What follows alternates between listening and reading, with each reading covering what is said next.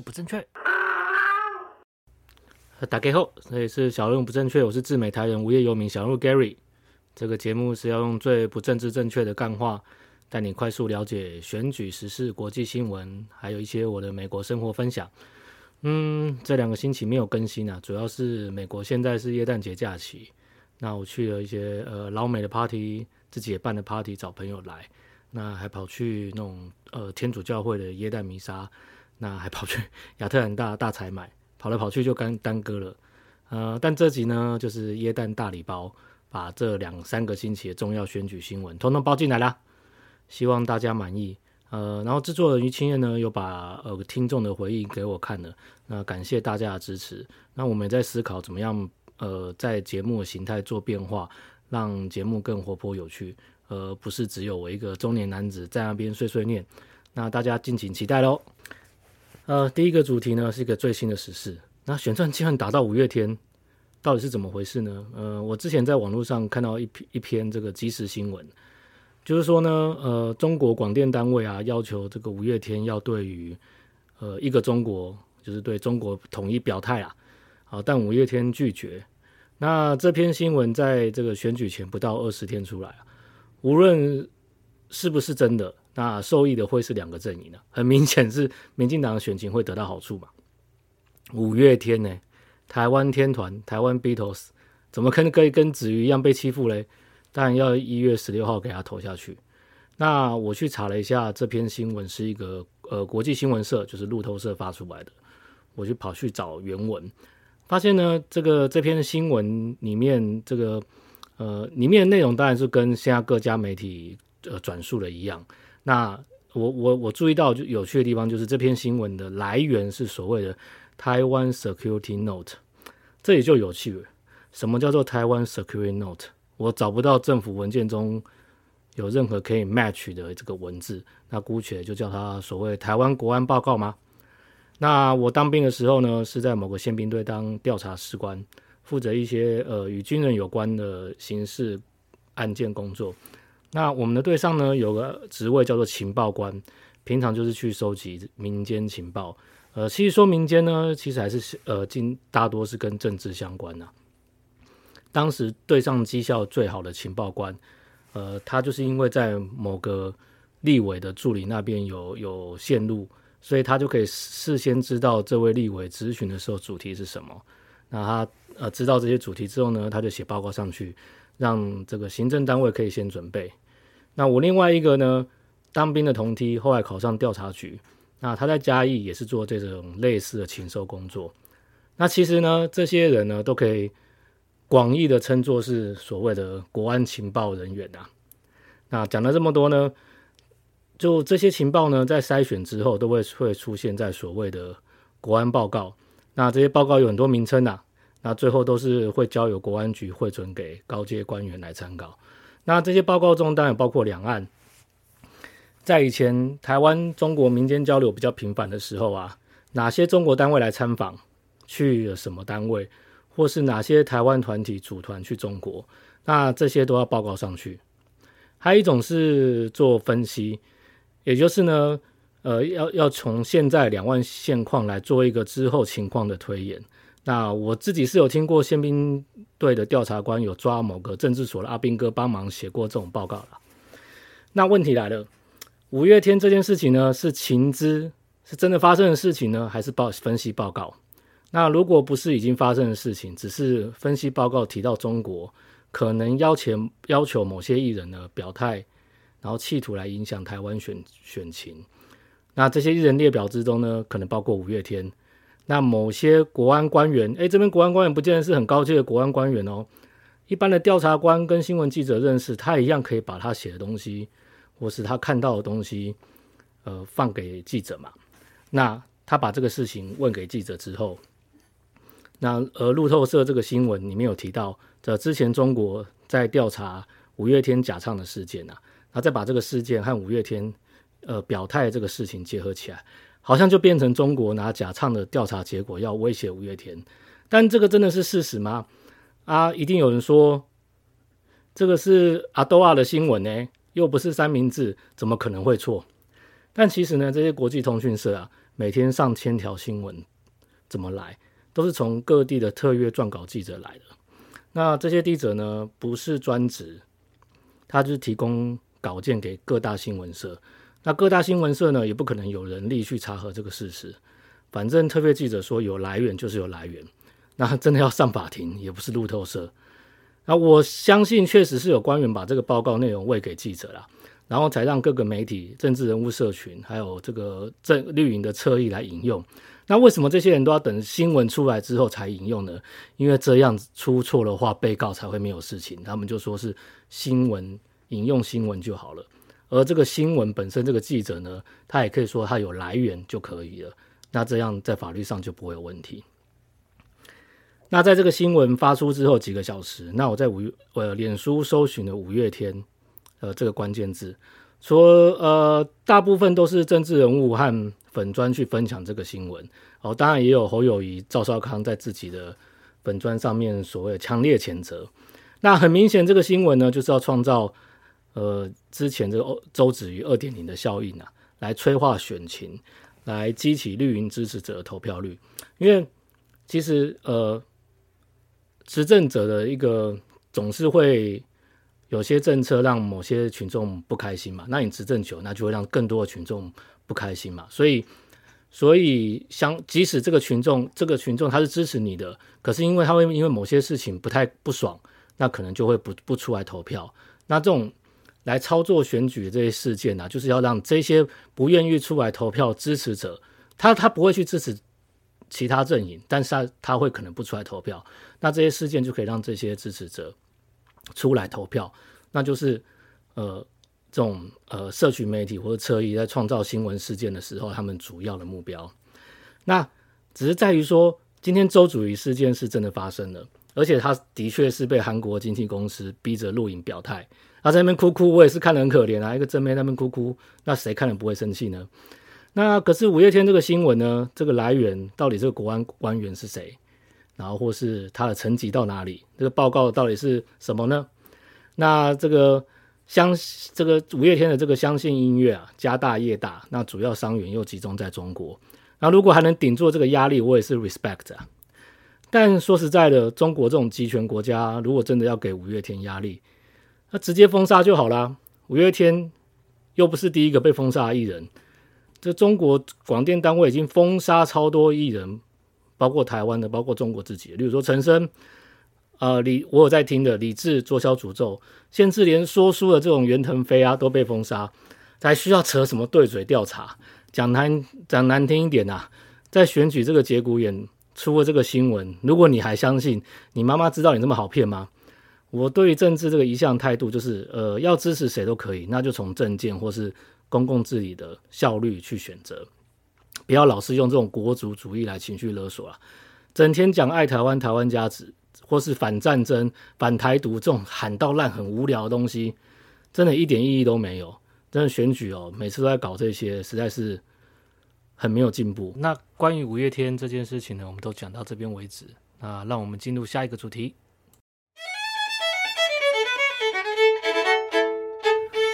呃，第二个主题呢，我想来讲这个一零八的课纲国文课纲这个关于文言文的争议。那这个其实这个主题已经发生大概三个礼拜了，现在也没有什么在提。但是我其实对这个主题是蛮有兴趣的，所以我也把我的想法做了蛮多的整理和消化之后呢，然后想在这边分享给大家。前阵子，因为一名北一女教师啊，出来讲这个一零八课纲关于国文的部分啊，呃，删减了大量之前必读的文言文，包括把这个顾炎武的廉耻啊，呃，放到那个呃选读课纲，就认为这个是他讲的话很重了，无耻课纲，那引起这个轩然大波啊，那网络上各个 KOL 和侧翼纷纷参战围剿文言文啊，那我们就来看看这个争议到底是怎么怎么发生的。那为什么这个文言文必读减少？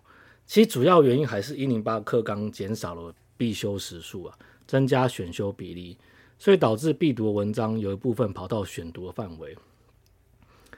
那少读这些文言文真的有这么严重吗？其实说实在的，文言文是一个死的语言，基本上不会出现在日常生活中啊。那为什么我们呃在高中还是要读原文？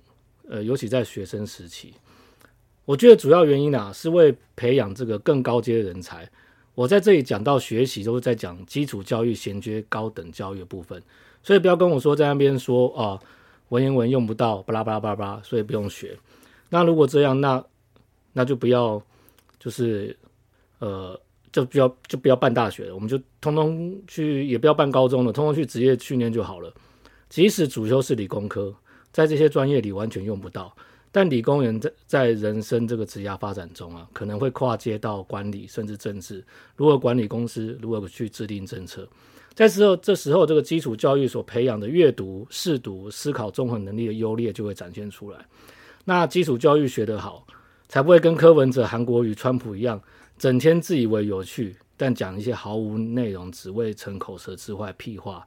而只有基础教育学得好，当你在听到这些屁话的时候，你才知道这些人在讲屁话，而不会是一直跟着他们跑。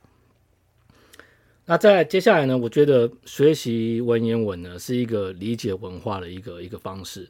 那中文作作为一个已经发展千年的语言，那学习中文也是学习中华文化的过程。诶，我这里讲的理解中华文化，不是要倾向或是羡慕这个中华文化，而是在这个学习的过程之中呢，去理解这些历史脉络对形塑一个民族性格的影响。那即使诶，我们现在都知道台湾中国就一边一国嘛，但还是不能否认这些台湾文化依旧是被中华文化深刻影响。那你无论这个影响是好是坏，那未来我们要完全去舍弃它，还是要改革，还是什么？那这都是一种选择，而且呢，其实更重要、更现实的是，中国是我们敌人。那如果他们是敌人，我们其实是更需要学习他们的语言历史，来了解他们性格，然后做之后各种状况的研判，而不是觉得啊，中国就是烂国家，我们就是要跟他敌对。这个没有错，可是你要怎么样？你在敌对的时候，怎么样去判断他们的的未来的政策或未来走向？那你是要了解中国人。你要甚至了解他们语言，了解他们历史，你才能比较准确去判断走向。这边我举一个例子，我之前在 Indiana University 的时候，呃，其实 IU 是一个很重要的东亚研究的一个重镇。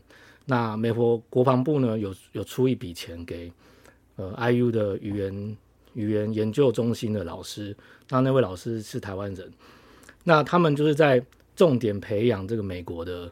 呃，中文人才，所以你看，连美国这个国家，他们其实把中国当做敌人或是潜在的竞争对手，他们也没有说，哎，我们不应该学中文，我们为什么要学敌人的语言？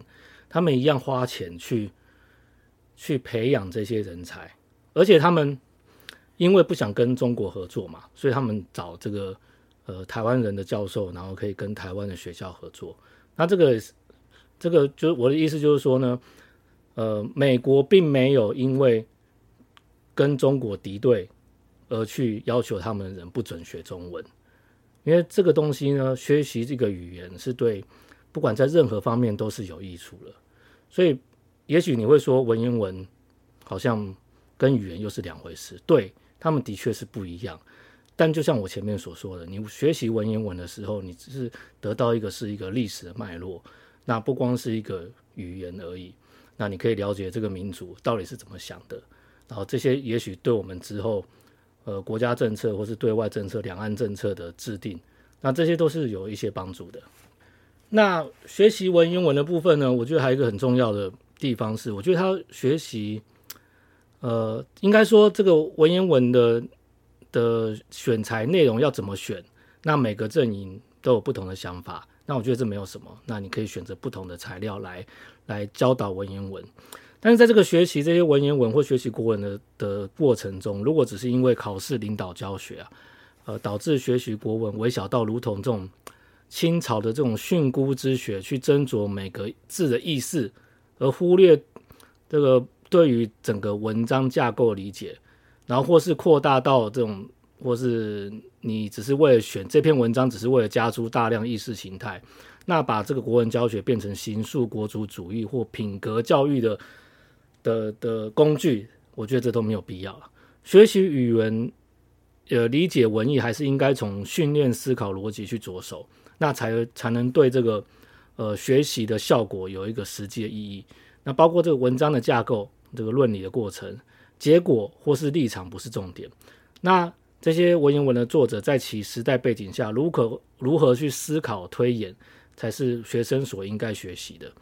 但是在这个现今这个台湾考试制度下，讲求这种精确的标准答案，我觉得这个还是很难做到了。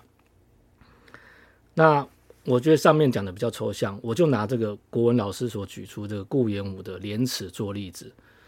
呃，在教学场域上，我个人觉得应该要怎么去处理？那如果你学习这个廉耻，只在那边背诵“礼义廉耻，国之四维，四维不张，国乃灭亡”，这样就能能够达到品格教育吗？不这样教，就是像那些那个美韵老师说，就是无耻嘛！拜托，都什么年代了，不要当台下这些小朋友都智障好吗？那如果要用这种方式念国文啊，还不如多教点。这个呃驾驶教育啊，或是什么呃行人安全的相关课才比较有意义啊。真的要教廉耻呢，就我看来，你就应该从这个东方西方对这种所谓耻感或是罪感的差别谈起谈起啊。那其实，在东方很很有趣的是，东方讲求是耻感。那无论是顾炎武的言呃廉耻一文啊，或是美国学者大概在一百年前对于日本的文化观察，他写的一本书叫《菊花与剑》，里面都提到了所谓的耻感文化，这都是形塑这个东方社会规范一个重要元素。那什么叫耻感？耻感就是一个有效的一个社会强制力。那耻感文化是建立在一个外部的约束力之下。那一个人呢，呃，感到羞耻，是因为他被讥笑，或是感觉我可能会被讥笑。那具有这个耻感文化的这个民族呢，非常在乎别人的看法或议论，那可能就会因为别人的判断而调整行动，那达到一个整个社会一个规范规范化的效果。那罪感罪感呢，则是西方的概念，那其提倡就是说道德的绝对标准，并依赖建立在这个其上的这个良心啊，那人们按照心中道德去生活，那一旦犯错呢，即使别人毫无察觉，也会痛苦自责。那依靠罪恶感在内心的反应来做善行。那基督教就是一个呃罪感文化的一个基础啊。尤其这种基督教在西方的社会无处不在。然后这些洞察一切的上帝啊，对于人们的作为，然后都会当做是一个末日的审判的一个材料。那所以呢，使人一旦违背这个道德标准上。就会有这个内心心灵上的不安、羞耻和罪恶感。那从这个东西去形成一个自发和主动的向善力量。所以，呃，有人认为这种西方的罪感文化是对内的。那这个我们可以看很多西方的经典文学中，可以看到这个主角在这个自我意识、自我对话中，对自身的行为去深度挖掘、爬梳的导引出了罪恶感。那从杜斯妥也夫斯基的《罪与罚》。呃，到米兰昆德拉的生命中不可承受之轻，无论这个罪感是怎么样的影响这个他的主人翁的行为，是变好变坏，其实这些都不重要。但是我们都可以看到这些呃在心中发掘罪感的片段。那回到学习场域啊，那在学习的过程之中，我觉得老师就可以用这种文学作品的揭露，或是呃去让学生体会所谓的耻感和罪感的差别。让他们去思考、讨论、去形塑一些，呃，自己对于耻或罪的自我觉察能力。今天不是老师要给你一个很明确的界限，说什么叫做道德，什么叫做品格，什么样才是对，什么样才是错的，而是去创造一个你可以自我觉察能力，来去思考你自己的行为，或是这个社会上行为是对的，是错的。我觉得这才能。真的达到引导学生去去思考、去形塑自己一个呃社会化人格的一个一个一个目的。呃，那这个部分就是我对一零八课纲的看法。那我还是觉得文言文，呃，是应该还是可以用在我们的呃呃教育场域的，因为我觉得呃语言的演变就是越变得越来越呃不精确，越来越松散。所以，所以当嗯文言文这种比较精炼的呃文章在学习的过程之中，呃，不但训练你的思考能力，还可以训练你的组织能力。那你当然之后我们做任何的文章，或是像我念法律，我们都不会用到文言文啊。但是文言文的这些呃思考架构，这个文章配置的逻辑，那这个在对于之后使用语言的精炼程度，我觉得这都会有非常大的进步。那我所以，我还是觉得文言文有需要，但是就是重点还是在于教法要怎么教。你如果能够教得好，那不需要很多篇也没有关系啊。那重点还是在于这种考试领导教学的文化，只要在那边，那我们的语言教育永远都会困在这个框架之中。那那关于文言文的部分呢，我们就到这边先告一个段落。那接下来我们来讲两个跟房子有关的话题。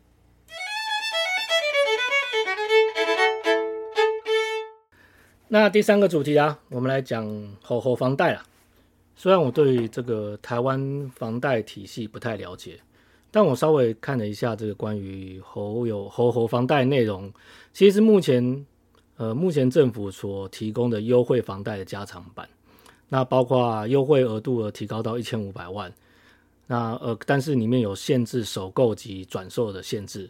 那房屋内十年不得转售，那才能享有最高一千五百万额度的头期款全额贷，并且有这个政府和金融机构共同补贴五年利息零点五趴的优惠。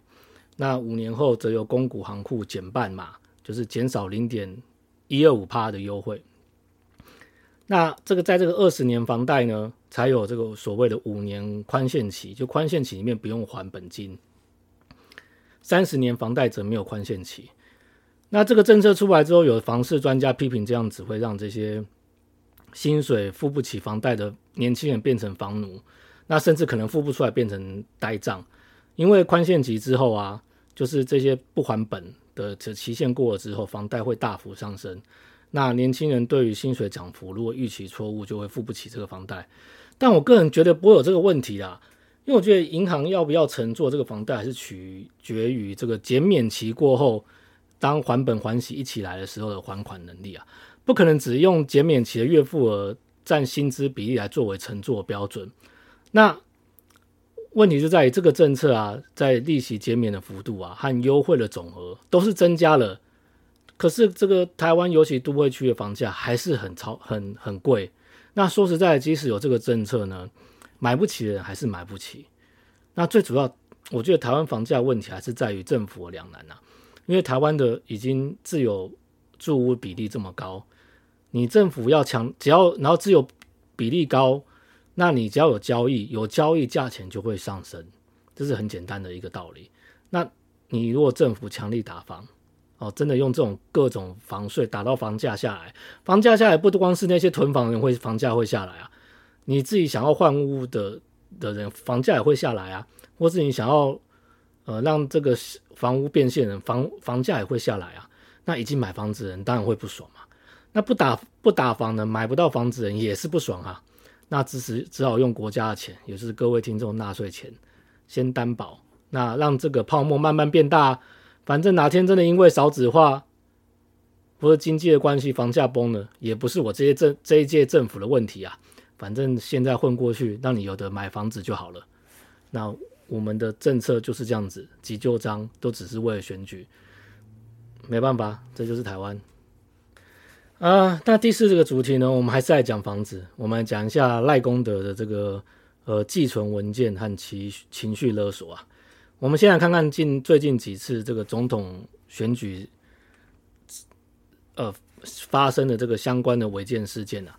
那第一个是呃二零一二年那副呃民进党副总统候选人苏家全太太的豪华农舍，那这个农舍其实是合法的，然后再来二零二零年这个韩国瑜，我记得是他的呃岳父的呃农舍有部分违建，那这个当然就是违建了。那以上两个，那呃，关于苏家权的部分，他太太就是把这个豪华农舍捐出来了。那韩国瑜岳父这个部分，我记得是有把这个部分违建进行拆除了。那二零二四年呢，这个柯文哲发生了两个事件啊。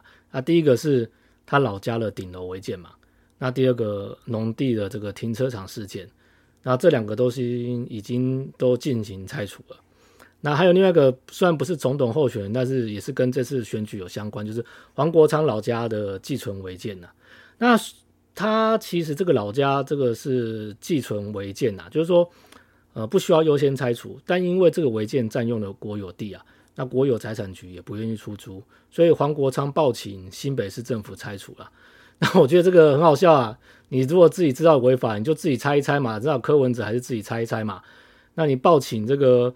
呃，新北市拆除，那你这个其实又是又又不是，呃，又又是继承文件，不需要不需要优先拆除的，那你还你还这样子做，那还跟那个朱学恒自己去检举自己什么一样的事情，找人家麻烦就对了。这些人哦，都是伪善呐。那我们看上述几个案件呢，很重要的差别就是在于这个违建是不是寄存违建。那什么叫寄存违建？其实就是在民国三十五年到八十三年之间的违章建筑啊。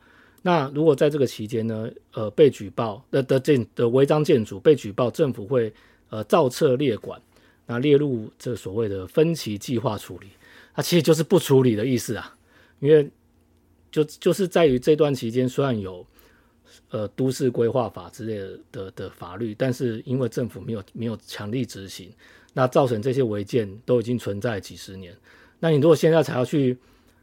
拆这些违建其实也是不合理，也是伤害到民众利益。那所以政府就是做一个妥协方法，就是我照册，我去去看这些违建有没有更严重的问题。如果没有这些问题，我就不处理了。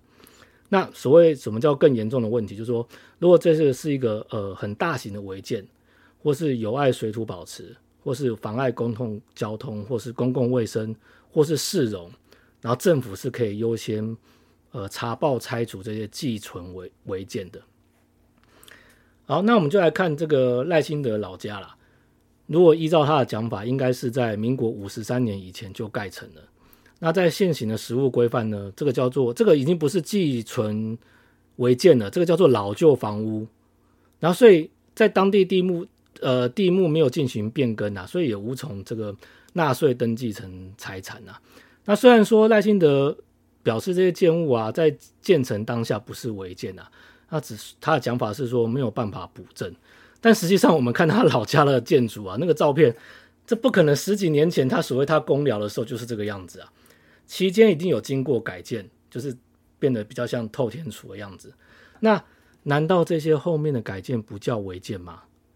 那后面这些改建是违建，那那它也只是一个。寄存违建嘛，那政府也也不需要去处理嘛。那至于他自己说没有办法补正，更是鬼扯啊。那我就问问，台北县绿营从游青到苏贞昌，总共十六年执政，没有办法处理吗？如果是因为地方层级不够，得中央来处理，那绿营陈水扁执政八年，蔡英文也八年，也怎么都没有处理这些呢？反正错都不是绿的错啦。那新北市政府已经依照规范认定这个只是寄存违建，那就仅是列册嘛。那除非我上面讲这些重大安全疑虑，否则不会拆除啊。所以也没有什么好被政府欺压的问题啊。拜托不要在那边情勒选民啊。台湾这几十年社会发展，家境不好，家里有出事，不是只有你一个。这些家庭的后代，很多人也跟你一样有成就。这些人也没有在那边往整天讲说哦，我身世很可怜，我爸不是连战。况且你政党执政的时候，也没有帮这些矿区居民来解决这些房屋的问题，或是我讲白一点，还是这些居民压根不在乎呢？因为这些都是寄存违建，政府既然不会处理，那我为什么要去缴这些房屋税？反正违建还不用缴税嘛，那我为什么要政府来处理？难道这就说不定这只是一个向下交相贼的结果啊？对不对？讲难听点就是这样子嘛。那我要再度强调，就是我根本不在乎谁家有违建，这跟公共政策治理无关。要怪就是怪这几十年代负面选举的风气是谁带起来的。高雄市选举造假绯闻录音带是谁弄的？那高雄走路工影片抓到了是谁弄的？两千年总统大选非常光洁是谁弄的？我们好吧，也许这些弄人都不是真的属于某个政党，那得利的是哪个政党？那现在只是这个回力镖过来了，当轮回要来的时候，不会分对象了。啊，谁在风头上刚好就是谁被 K 了。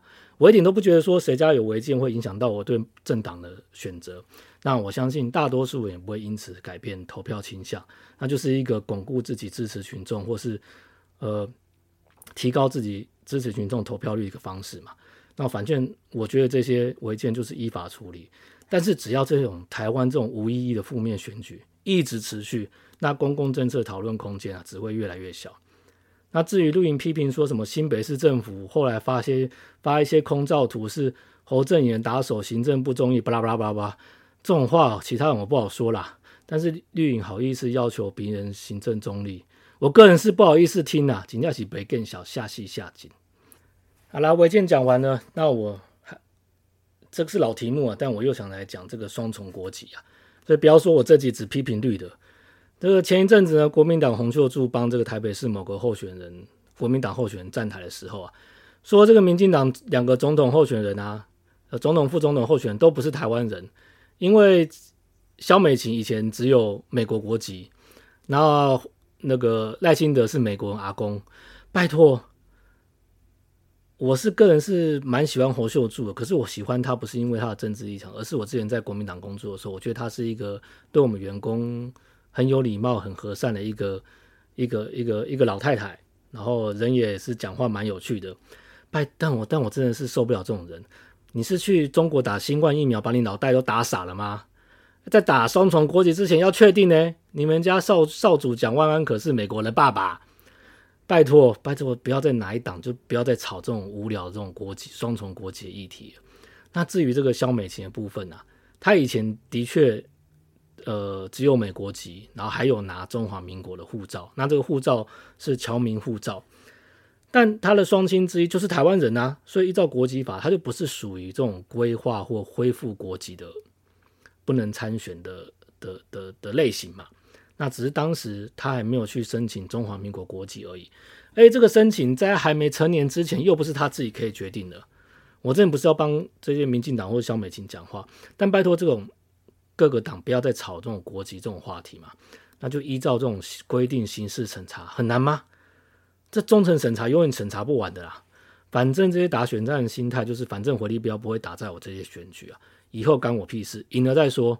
但只要这种风气，包括前面这种违建的讨论越来越多，甚至五月天这种鸟新闻，这种妨，这只是会妨碍公共政策的讨论，永远永远都是在那边搞中层检查，搞国族主义，搞各种对立，那这国家是不会有进步的。其实真的重要事情，能源发展、劳保要怎么处理，大家其实都没有在关心嘛。虽然候选人还是有在讲。那其但这才是真正重要的议题啊！就到最后都还是搞这些国族对决、蓝绿对决，那真的是一点进步都没有。好啦，以上几个议题就是我们这集节目所要探讨的。那节目就到这边，呃，祝都祝各位新年愉快，那就这样，拜啦。